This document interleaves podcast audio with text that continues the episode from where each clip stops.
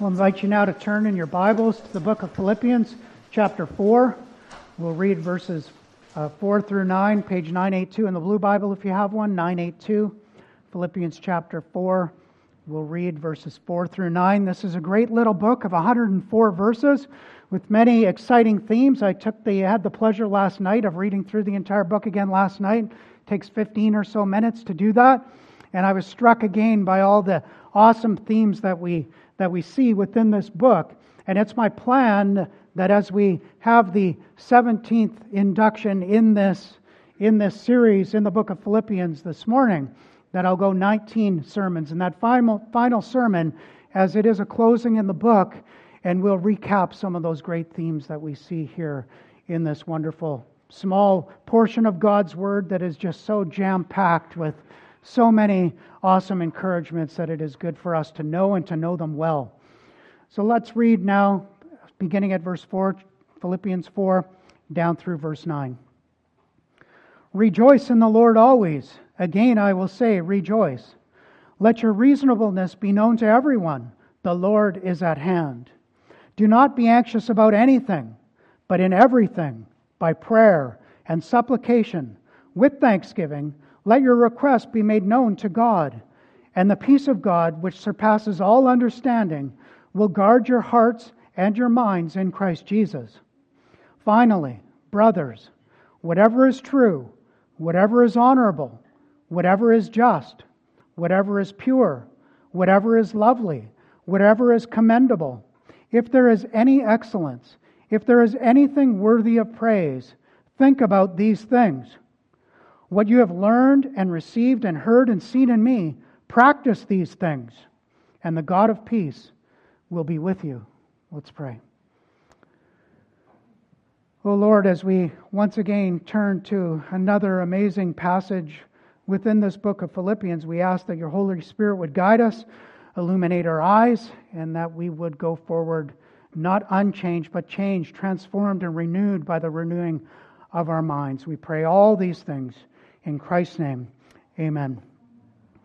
Well, Tammy and I had the pleasure of going to Southern California a number of months ago. And while we were there, we did a walking tour, a bird watching and listening tour. And I don't know if you've ever done one of those, but it sounds super boring. It sounds really boring to go on a bird walk and to listen to birds chirping and see birds and identify different birds. But it was quite incredible. It was amazing to see and to hear all these different sounds, to see all the different species in God's created order within the birds, and also the variations even within species.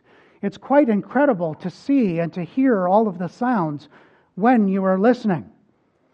Some of them have long chirps, some of them have big uh, stutters, some of them have loud blasts.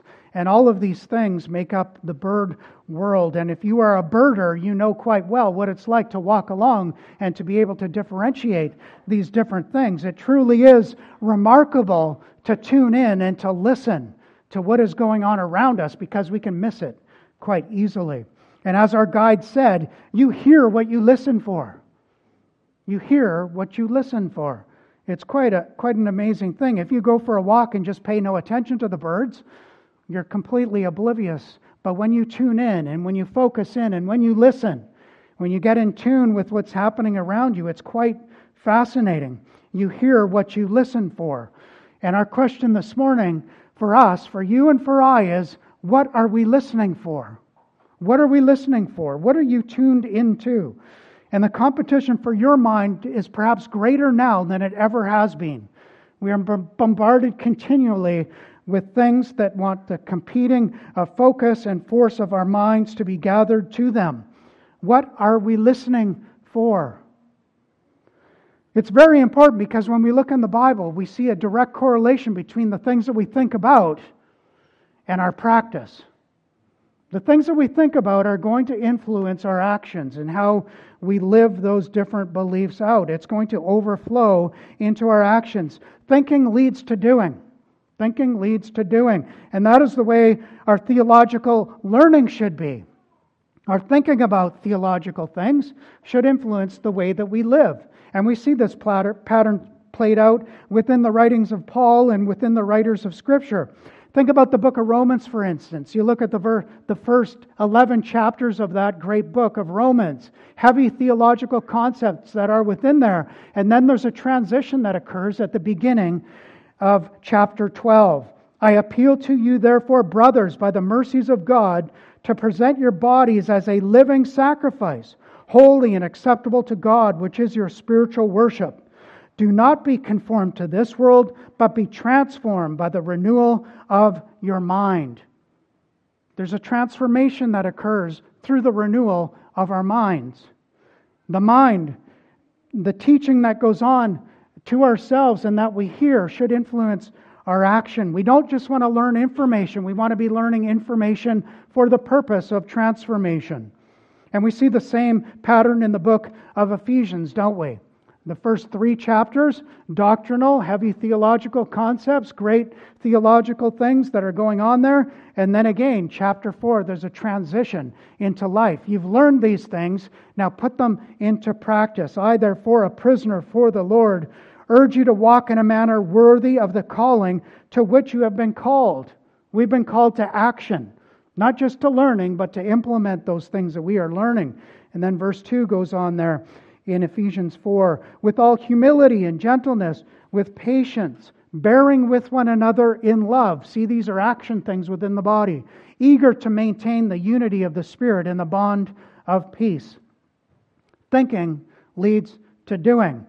Our orthodoxy, our right doctrine, should lead us to orthopraxy, right practice. And so now in Philippians 4, and verses 4 through 9. We should view these all together. And last week we looked at verses 4 through 7 and we saw how to pray rightly, right praying, what that looks like in verses 4 through 7. And there is an important pattern that emerges for us here, and that is to pray, to think, and to do.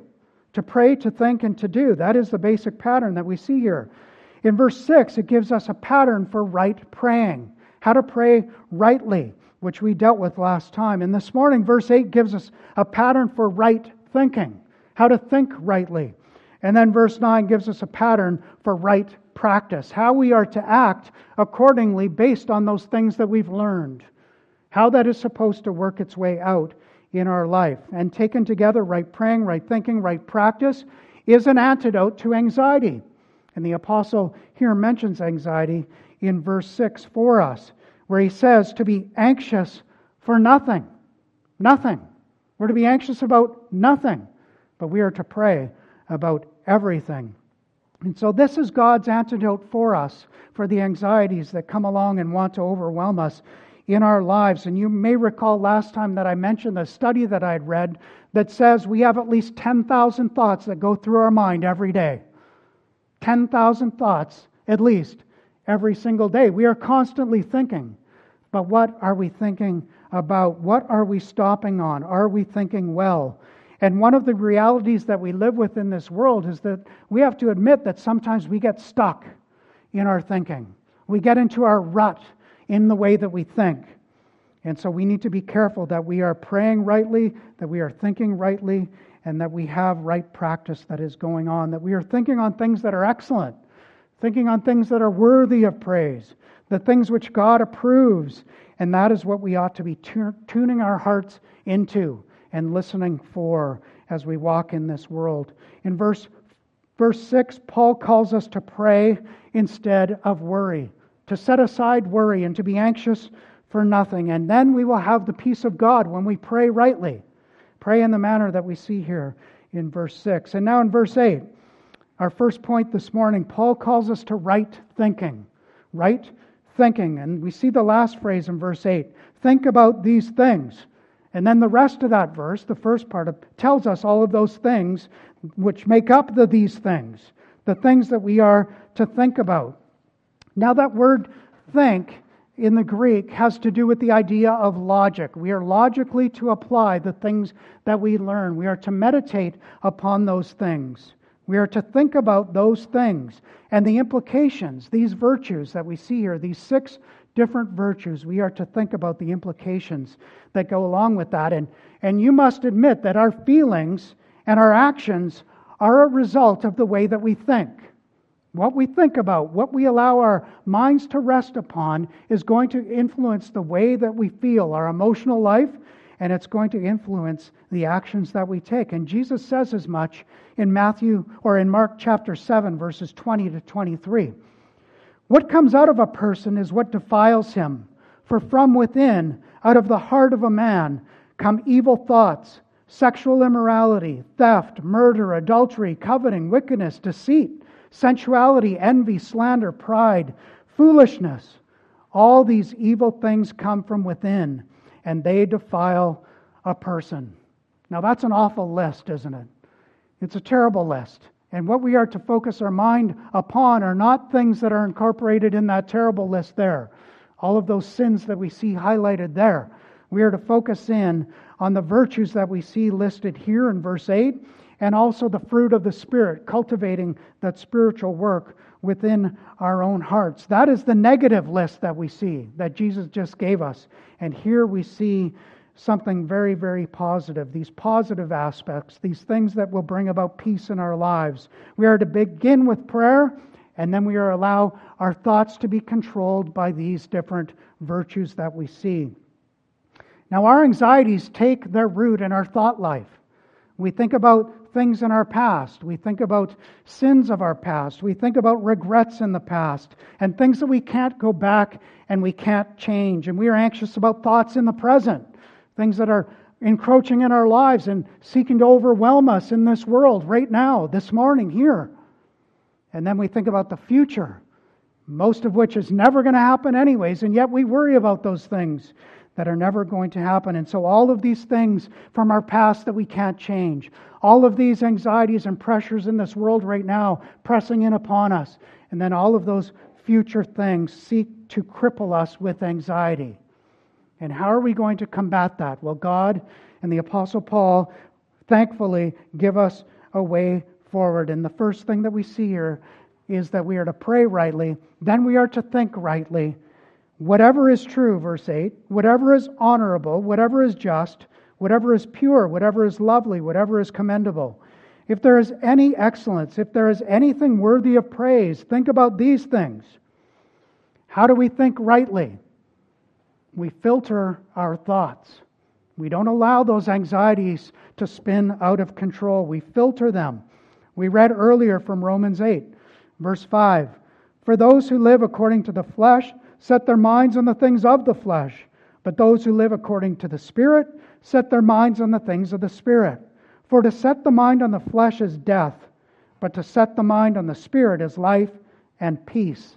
There it is again peace as a result of the way that we think and live God's way, God's prescription for anxiety and anxious thoughts that want to overwhelm us. We are to evaluate the virtues Paul lists here, and we are to take an inventory. We are to logically think through these things and filter through uh, our lives, all of these different virtues and the things that we are doing, and see if they add up. Now, let's look at these virtues one by one, just very briefly whatever is true. This means reading and meditating upon the Word of God, and all of the rest of the virtues hinge upon this virtue. Whatever is true. John 17, we see, sanctify them in the truth. Your Word is truth. So the Word of God is critical as we combat anxiety. Whatever is true, we are to think upon those things. Whatever is honorable, and your version could say noble at this point. It simply means that which is majestic or awe inspiring. It means to revere, to revere. It's the opposite of that which is earthly or mundane or routine or trivial. We're to think upon these things which cause us to think about how awesome God is, how awesome the Word is, and how awesome He is in grace and creation and all the different ways in His power and wisdom and knowledge. Whatever is just, that is right or righteous, conforming to God's standard. We are to think about that which is consistent with the law of God. Allow the Word of God to filter our thoughts in the way that we think. Whatever is pure, that is morally pure. Talking about moral purity here. Our thoughts are governed by God's Word, are undefiled in our thinking, pure in our thinking. And when a Christian walks in these ways, along these lines, it will direct the choices that we make. And we see that working its way out in Psalm 119 and verse 9. How can a young man keep his way pure? By guarding it according to your word. And so, morality, we are checked by God's word in terms of morality and ethically. And then, whatever is lovely. And the word here means that which is gracious or generous or patient, pursuing that which is pleasing and commendable by God, that which accompanies grace. God has been gracious to us. We are to have a life of grace. Whatever is commendable, that is highly regarded, or if you have the New King James or King James, it says of good report.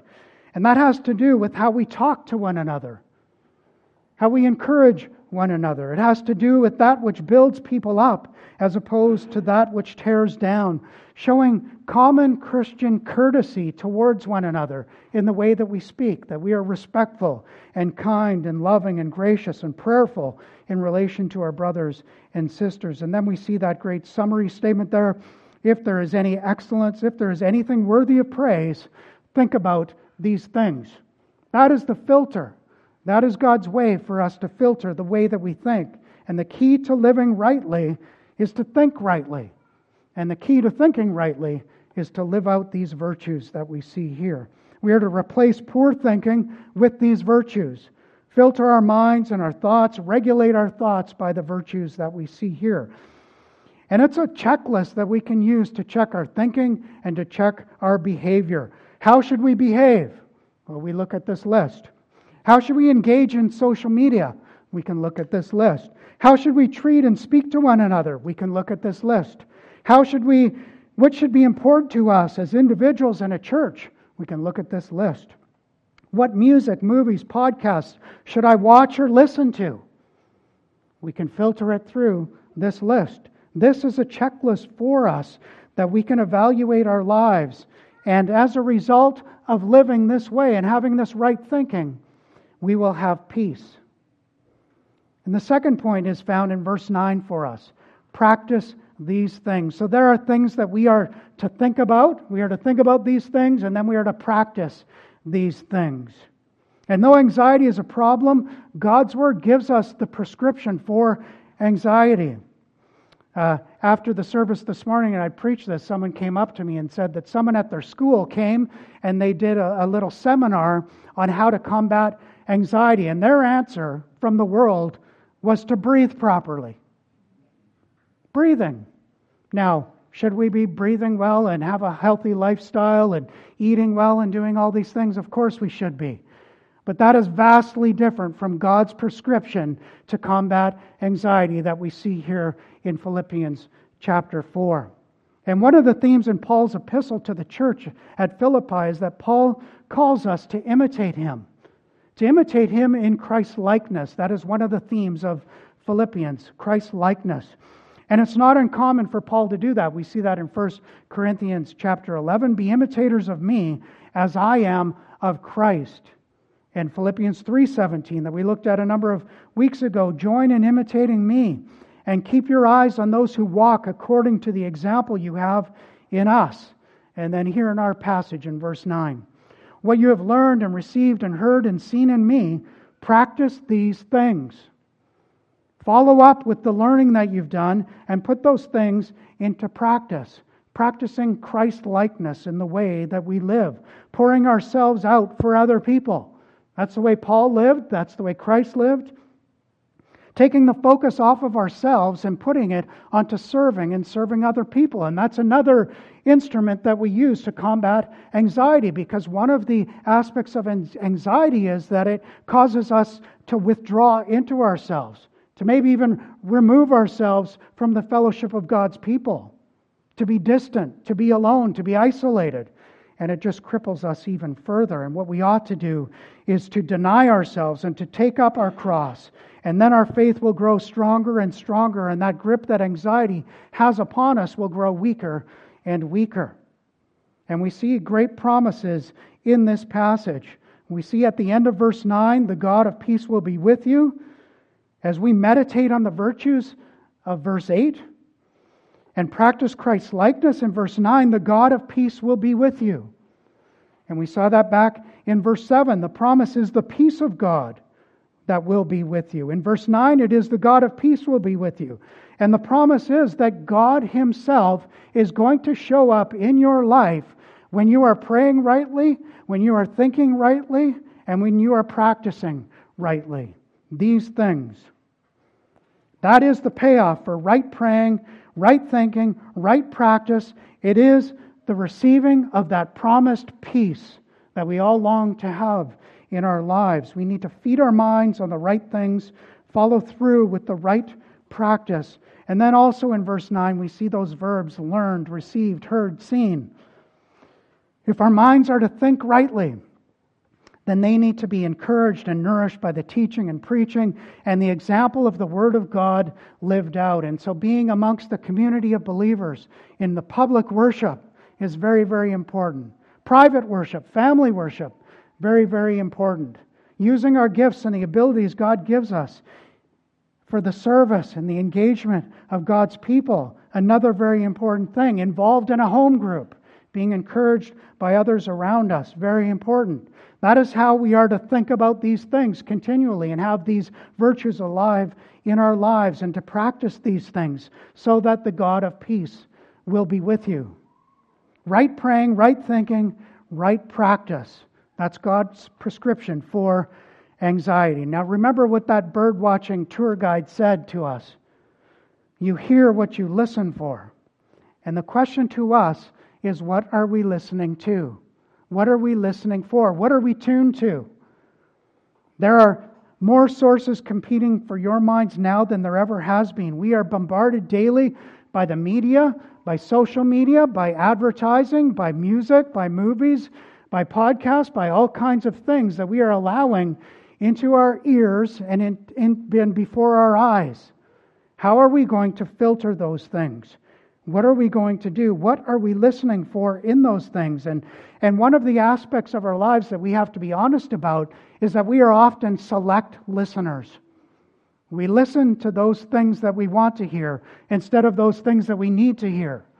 Instead of those things that will admonish us and correct us, we listen to those things that will further entrench us into those things that we already believe. And so when we think about right praying and right thinking and right practice, another thing we have to admit is that we are imperfect at all of these things. And so we need to practice these things continually. And if we were to take a look at this list, we would have to see that instead of truth, we lie, we deceive, we manipulate. And instead of being just and righteous, we grievously sin. And instead of being pure, we're filthy. And instead of being commendable, we are reprehensible. And there's nothing worthy of praise within us. And so that's exactly why we need a Savior. We need the Lord Jesus Christ. And if you are sitting here this morning and you do not know the Lord Jesus Christ, you cannot, you cannot even begin to apply God's antidote to anxiety. You will not have peace. You can't have peace because you are at enmity with God.